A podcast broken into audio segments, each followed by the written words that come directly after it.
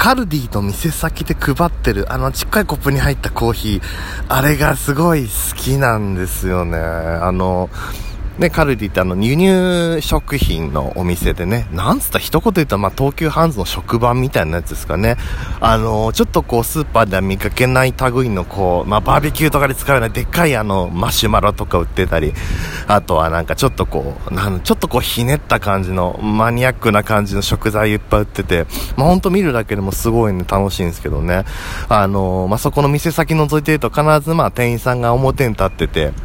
もうちっこい、もう、これもどこで売ってんのかなってくらいちっこい、あの、なん、もう、お酒のおちょこみたいなサイズの紙コップに、あの、カルディで売ってるコーヒーのシーンのね、やつが入ってて、それをよく配ってくれるじゃないですか。あのなんであんなこうカルディの店先で食うコーヒーってあんなうまいんだろうなと思ったんですけどね。あのあのちっちゃいコップに入ってるってとこがいいのかなとか思って。あの大体ほら、か、まあ、ちょっとこう、一息ついて飲むコーヒーの量って、まあ大体缶コーヒーとかコップ一杯とかじゃないですか。な結構ガブガブ飲んでしまうイメージが強いんですけどね。あのー、その中でこう、ちょっとだけ、ちょっとだけ飲むっていうあの感じ。あの、特別にちょっとお裾分けしてもらってる感みたいなものがあったりとか、あとやっぱりね、こうちっちゃい分すごいなんかゆっくり味わって飲んじゃうんですよね。なんかこうちびちび味見しながら。だからなんかこうちょっと普段こうザブザブこう、ね、ボトルとかに入ってるコーヒーを飲むとのはちょっと違ったような、こう、よりこうなんか味をこうしっかりと確かめながら飲む感じ。あれがすごいやっぱ美味しく感じるのかな、みたいな。でもってあの、こう、コップ持ったまま店内ご自由にご覧くださいなんてよくね、案内されますけども、